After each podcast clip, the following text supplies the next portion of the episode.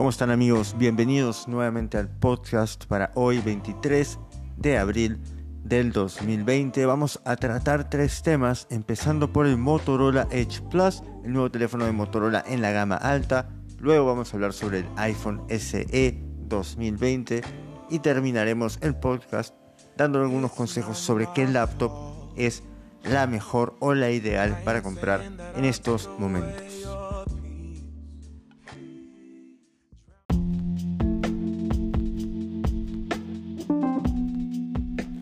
Motorola ha vuelto a la gama alta después de años de tenernos con el Moto G, el Moto C y el Moto E. En otros países teníamos por supuesto el Moto Z, que lanzaron con el Moto Z4 por ejemplo, pero a Latinoamérica dejó de venir el Moto Z porque Motorola decidió enfocarse más en su archipopular línea de teléfonos con el Moto G. Ahora sin embargo han dicho no, ya basta estamos ahogándonos en este mercado de gama media, media baja, porque tenemos demasiada competencia y han decidido lanzar al Moto Edge Plus y al Moto Edge. Lo interesante es que este teléfono cuesta 999 dólares. Es un teléfono con un costo bastante alto y en una gama en donde ya estamos acostumbrados a ver a Samsung, a Apple, a Huawei competir nada más por este segmento premium, pero ¿Tiene Motorola lo que se necesita para realmente competir contra estos grandes? Y la verdad, en papel el teléfono suena bastante bueno. Estamos hablando de un Snapdragon 865 con soporte 5G, una pantalla con mayor fluidez porque estamos hablando de 900 Hz, que en mi opinión es el mejor balance entre performance y fluidez y consumo de batería, a diferencia de los 120 Hz que realmente se tragaron la batería del S20 Plus, el S20 Ultra, etc. Tenemos 12 GB de RAM, 256 GB de almacenamiento interno, lo cual me parece excelente, a diferencia, por ejemplo, de Samsung que sigue utilizando 128 y nos sigue cobrando 999 dólares. Así que tener 256 GB en estos teléfonos vale la pena. Y también, por supuesto, a diferencia de Apple, que nos da 64 GB como almacenamiento base en su iPhone 11 eh, por, no, bueno, en el iPhone 11 Pro por 999 dólares. Y tenemos una batería de 5000 miliamperios. Como les digo, en papel todo suena magnífico. Tenemos incluso un jack de 3.5 milímetros para conectar micrófonos, audífonos, etc. Carga inalámbrica, carga rápida con el Turbo Power Charger y soporte en la pantalla HDR10 con un formato 21 sobre 9. Es decir, es una pantalla más alta de lo convencional. El Edge viene por supuesto porque el teléfono tiene una pantalla curva que se ve bastante parecido a lo que hemos visto ya de Samsung con el año pasado. No se parece bastante al S10 porque tenemos un agujero en la pantalla para la cámara al lado izquierdo en lugar del lado derecho como lo tenía el S10 en lugar de centrado como Samsung ha estado utilizando este año. Luego lo complementamos con un sensor de 108 megapíxeles que por defecto hace el proceso del pixel binning, es decir, combina 4 píxeles en uno para darnos uno de mayor detalle y mayor luminosidad y nos devuelve fotos de 27 megapíxeles. También tenemos grabación a 6K, nos ha hablado mucho sobre el tema de la estabilización y también lo complementa con una cámara de 16 megapíxeles ultra wide acompañada por una telefoto de 8 megapíxeles. Es decir, todo el énfasis está en el sensor principal de 108 megapíxeles y honestamente eh, me gustaría verlo en acción porque como ustedes saben el talón de Aquiles de Motorola siempre ha sido el tema fotográfico. Sus fotos nunca han destacado del resto e incluso en gama media alta, gama media, han terminado decepcionando. Ahora, realmente me da gusto ver que Motorola esté en la gama alta porque se le extrañaba el Moto X. Fue uno de mis teléfonos favoritos por mucho tiempo. Así que verlo competir en esta gama nuevamente es algo sumamente interesante, sumamente emocionante porque ha estado dominado, como les digo, por marcas ya conocidas como Samsung, Apple y Huawei. Así que tener otro competidor más en esta gama realmente nos da bastantes expectativas de ver qué es lo que van a hacer los de Motorola. Eh, como, bueno, no puedo darles impresiones obviamente porque no tengo el teléfono en manos, pero yo esperaría las primeras reseñas antes de poner cualquier tipo de dinero frente a este teléfono por nuevamente que creo que muchas personas pagamos esta cantidad de dinero ya sea de golpe o a plazos en meses porque estamos enfatizando el tema de la cámara y el tema por supuesto del diseño y la durabilidad de la batería. Si no, la verdad la mayoría de teléfonos de gama media cumplen las mismas cosas que podría hacer este teléfono.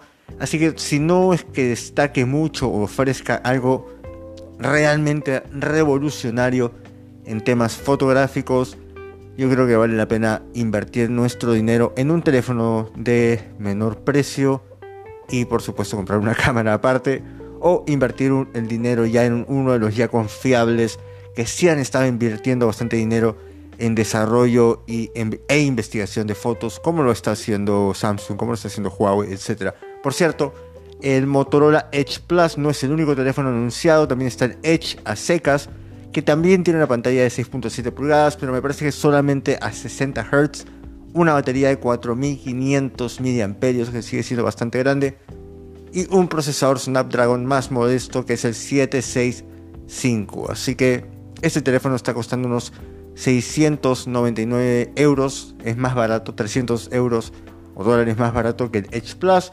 pero no tenemos este sensor de 108 megapíxeles que me parece que es el mismo de Samsung, el que hemos visto ya también en los teléfonos de Xiaomi. Así que estas son las características del nuevo Motorola Edge Plus, que me parece muy interesante, pero nuevamente es un teléfono del cual preferiría escuchar más cosas antes de de poder recomendar y por supuesto preferiría probar primero antes de poder recomendar. Por ahora, sin embargo, me alegra mucho que Motorola haya vuelto a la gama alta a darles un poco de pelea a los que ya estaban en esta gama desde hace buen tiempo.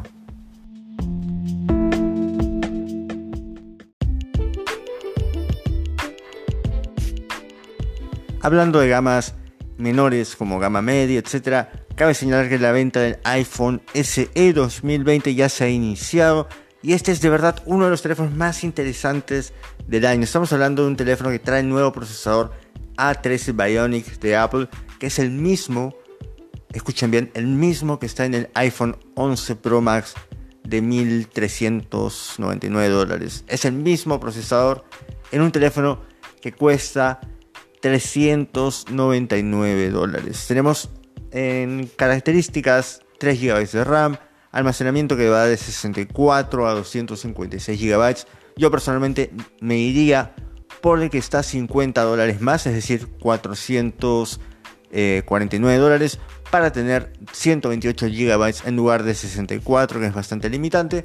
Tenemos también una pantalla de 4.7 pulgadas y el diseño es idéntico al iPhone 8. Así que son cosas que tenemos que tener en cuenta. Y la cámara, por cierto, es muy parecida a la del iPhone 10R, pero con las mejoras en procesamiento que se pueden conseguir gracias al procesador A13, es decir, un procesador más nuevo. No tenemos modo nocturno, tenemos un solo lente de 12 megapíxeles y una cámara frontal. No tenemos Face ID, es decir, el desbloqueo facial, sino Touch ID. Pero en esta era del coronavirus, en realidad poder desbloquearlo con el dedo en lugar de nuestro rostro es muy práctico. Y aquí, por ejemplo, teléfonos que nos permiten usar dos maneras de desbloqueo, como el Mate 30 Pro de Huawei, o el S20 o el S10, que tenemos el sensor de huellas dactilares y el rostro, realmente destacan. En el iPhone 10, en el iPhone 11, etcétera, tenemos que sacarnos la mascarilla para que nos pueda reconocer, porque no tenemos otro método alternativo biométrico de desbloqueo. Podemos ingresar nuestro PIN, por supuesto, pero no es tan veloz.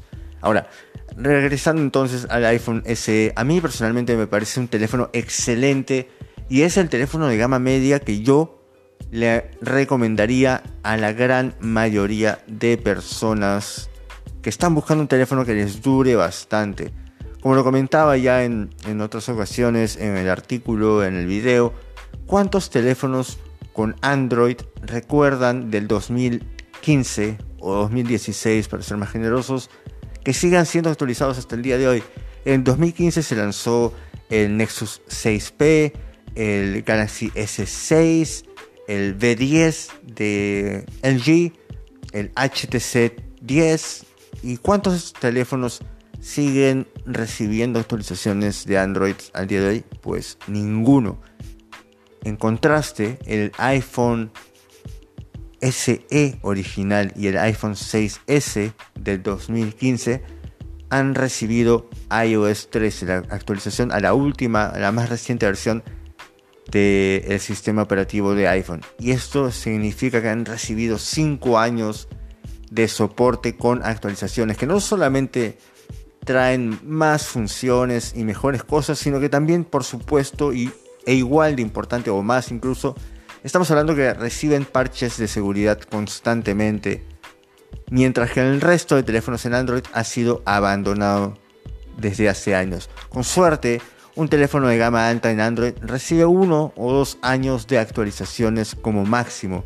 Incluso Google con el Google Pixel usualmente solamente da dos años de soporte de actualizaciones y tres con parches de seguridad. El Pixel original, por cierto, sí es uno de los pocos teléfonos que ha sido actualizado a Android 10 y es un teléfono en 2016. Así que en los Pixels uno puede confiar, pero son teléfonos de gama alta. Ahora pregúntese, ¿cuántos teléfonos de gama media con Android han sido actualizados por 5 años?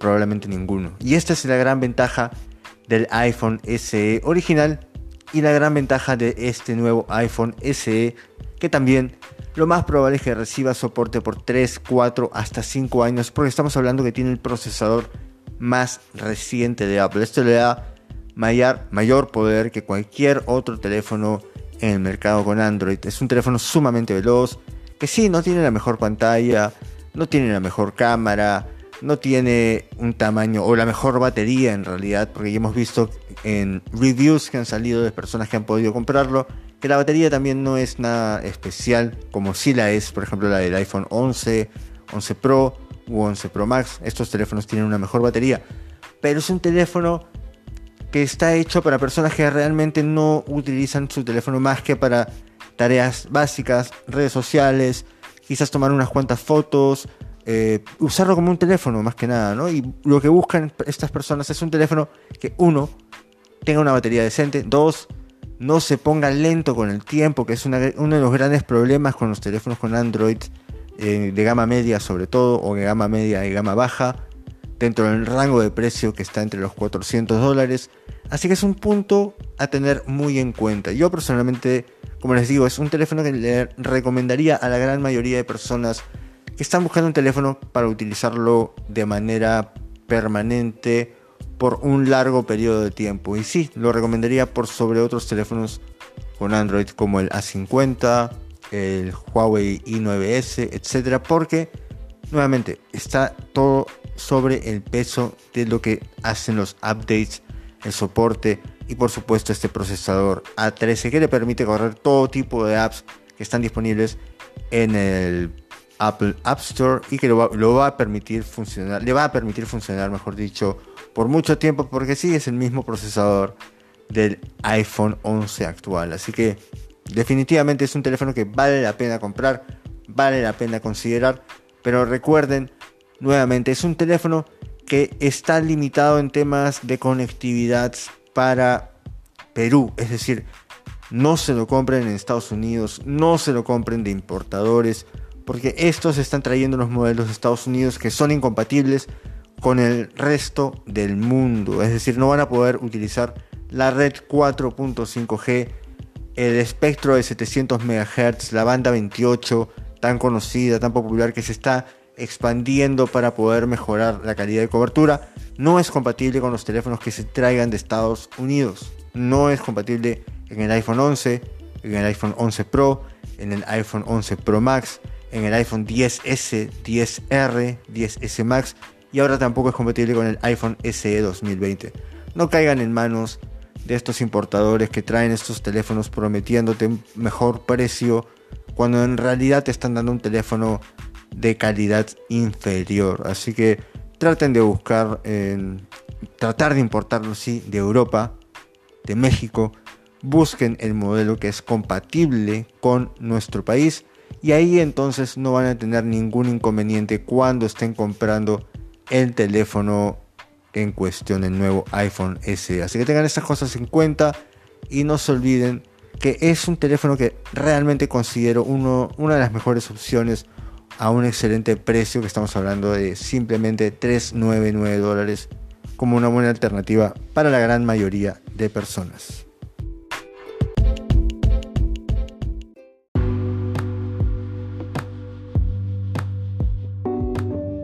Terminamos el podcast el día de hoy comentando más sobre la laptop o la guía de laptops que publiqué en YouTube la semana pasada. La semana pasada vimos una guía de laptops con varias recomendaciones. Lo pueden encontrar en youtube.com slash Arturo Goga y ahí van a ver algunas de las recomendaciones que hice sobre qué laptop comprar. Esto es un complemento a dicha información. Nuevamente para resumir un poco lo que vimos en ese video de YouTube, hay que buscar una laptop que tenga al menos 8 GB de RAM de memoria, porque una laptop no la compramos para tenerla y utilizarla un año y medio o dos años como ocurre con smartphones. Una laptop la compramos como herramienta de trabajo y nos tiene que durar entre 4, quizás hasta 5 años. Mi MacBook Pro, por ejemplo, tiene 5 años desde que la compré y hasta ahorita sigue siendo bastante buena. Es con la que hago la mayoría de videos en mi canal de YouTube cuando no estoy usando Premiere, porque Premiere lo utilizo más en la Acer o en la MateBook X Pro de Huawei, dependiendo por supuesto de las necesidades. Y a esto quería ir en realidad.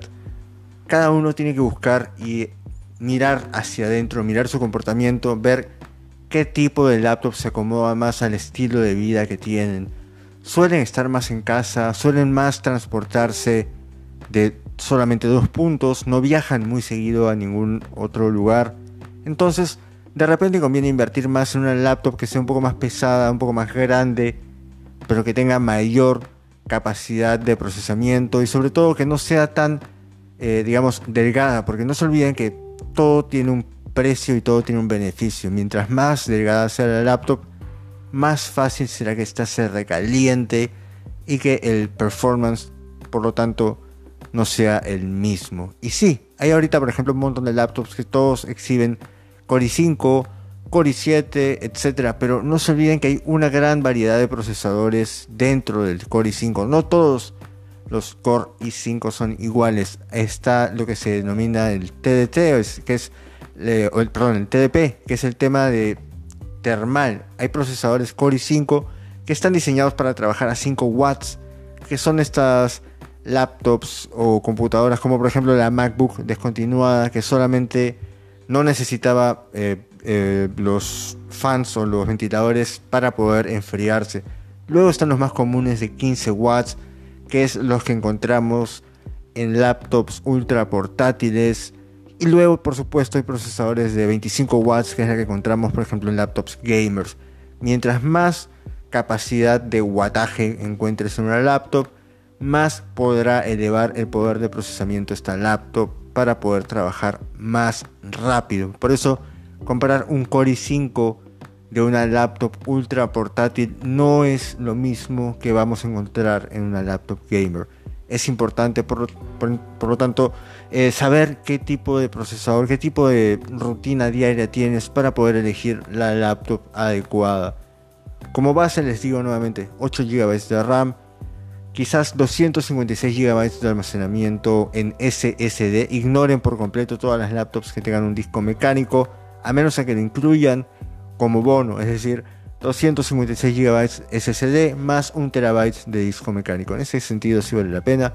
Y luego también, por supuesto, que tenga un procesador decente. Yo estoy hablando de como procesador decente un Core i5 de octava generación, un Core i3 también, dependiendo de las necesidades que tengan. Si no necesitan algo que procese mucho o sus tareas son sencillas, o la Ryzen 5 3500U, por ejemplo, que la vimos hace poco en la MateBook D14, o el Ryzen 7, por supuesto, si necesitan mayor poder de procesamiento. Mucho me preguntan, por ejemplo, en casos de diseño gráfico, diseño arquitectónico, etcétera, una Ryzen 5 3500U es más que suficiente para ese tipo de trabajos sobre todo para estudiantes, ¿no? Y de hecho, no se olviden que dentro de todo existen también computadoras de escritorio. Si necesitan algo realmente poderoso, creo que vale la pena invertir este dinero en una desktop, en una computadora de escritorio, para poder trabajar en casa estos proyectos grandes. Una laptop, como ustedes saben, es más un dispositivo que nosotros podamos transportar a todos lados. Y trabajos de diseño, trabajos de este tipo de cosas, a veces se benefician más de un procesador de escritorio que es más poderoso y no está tan limitado por el calor porque está mucho mejor enfriado en un case grande que en un sitio compacto como una laptop. Sí, sin embargo, tratan de buscar un modo de vida más portátil como yo también lo he hecho, abandonando la iMac, por ejemplo, por la MacBook Pro y ahora usando la Nitro 7 de Acer para hacer la gran mayoría de cosas porque tiene un procesador bastante poderoso. Entonces, consideren una laptop gamer. La Nitro 7 a mí me ha caído precisa porque es una laptop, uno, que no se ve tan guachafa como la mayoría de laptops gamers. La parte trasera es de aluminio anodizado en color negro, así que se ve una laptop muy elegante. Por dentro tenemos un teclado retroiluminado, pero es solamente un tono rojizo con acentos rojos. La pantalla es muy buena. La laptop pesa 2.5 kilogramos, tiene un grosor de 19.9 milímetros, si mal no recuerdo. Así que es una laptop bastante compacta para el poder que maneja.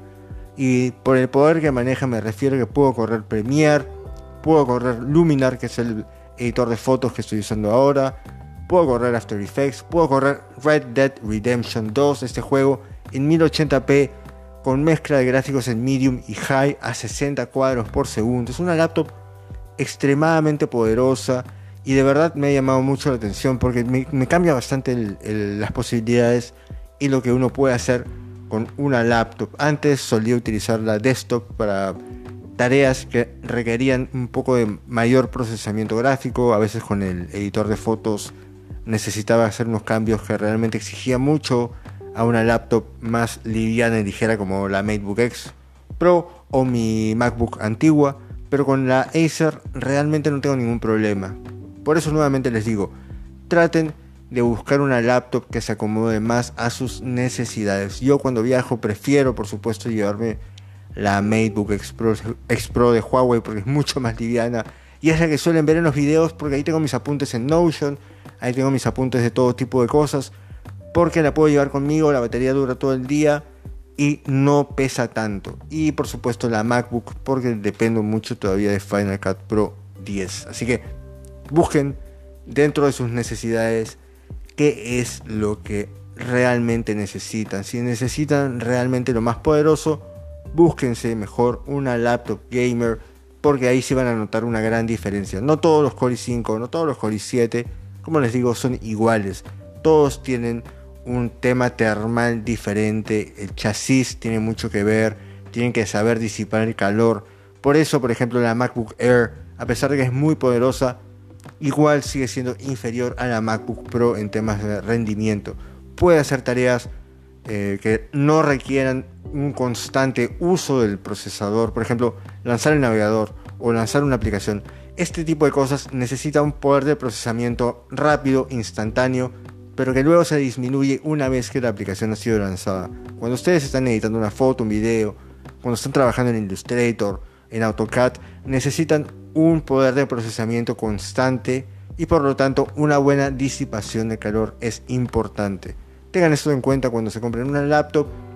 Fíjense en qué tipos de usos, qué tipos de comportamiento encuentran y ahí van a poder decidir adecuadamente qué laptop comprar.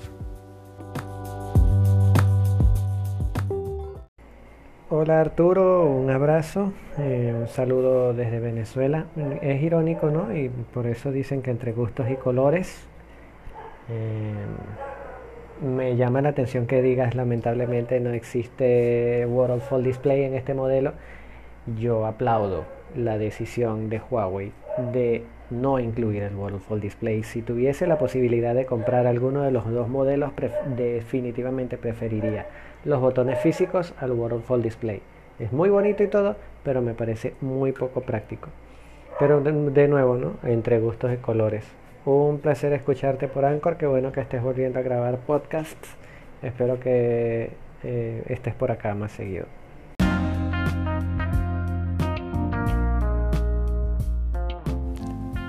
Terminamos el podcast del día de hoy. No se olviden que pueden dejar sus consultas y dudas a través de esta plataforma de Anchor para que puedan, digamos, interactuar con el contenido. Muchas gracias Alexis por la pregunta, o bueno, por tu opinión en realidad sobre Full Display de el Mate 30 Pro y que no está presente en el P40 Pro.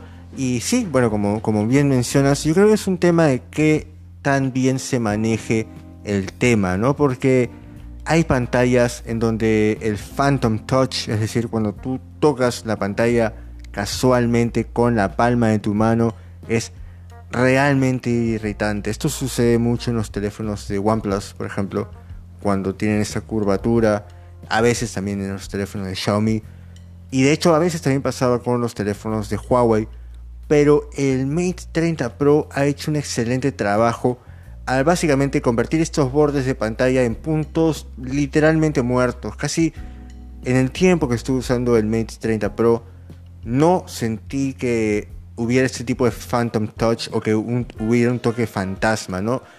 parece más como si fuera parte del borde del teléfono en lugar de pantalla, salvo cuando lo queremos usar para volumen o como botones virtuales con un juego. Un buen waterfall display bien elaborado con los Phantom Touch eliminados se ve no solamente muy bien, sino que puede ser utilizado, como te comentaba, como botones virtuales en juegos. Le puede dar mayor utilidad a los bordes de la pantalla siempre y cuando esté bien implementado. En parte yo creo que es la tendencia final del diseño, que todo se va a volver pantalla por todos lados. Y me gusta estos intentos de tratar de innovar en este sentido. ¿no? Yo creo que nuevamente depende mucho de cómo se haya implementado y la calidad del software para poder eliminar estos toques fantasma.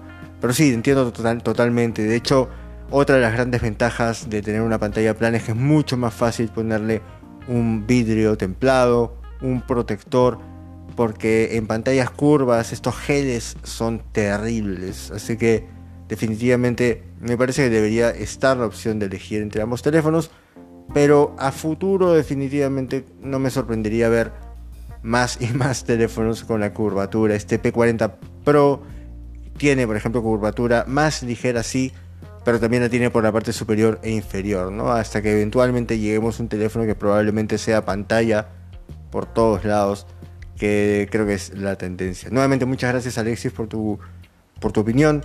No se olviden amigos que pueden dejar sus preguntas, sus comentarios de todo lo que hemos visto y todo lo que veremos. Cualquier duda o pregunta la pueden dejar acá en Anchor como una plataforma. Graben su mensaje de voz. Háganme preguntas también si desean por Twitter, por Instagram. Me pueden encontrar en todos lados como arroba Arturo Goga. Pero especifiquen que quieren que las responda en el podcast para poder guardármelas y no, no responderlas en ese instante. Bueno amigos, espero que les haya gustado el podcast el día de hoy. Y bueno, ahí está mi perro rascándose muy cerca mío. Ya nos vemos muy próximamente. Soy Arturo. Chao.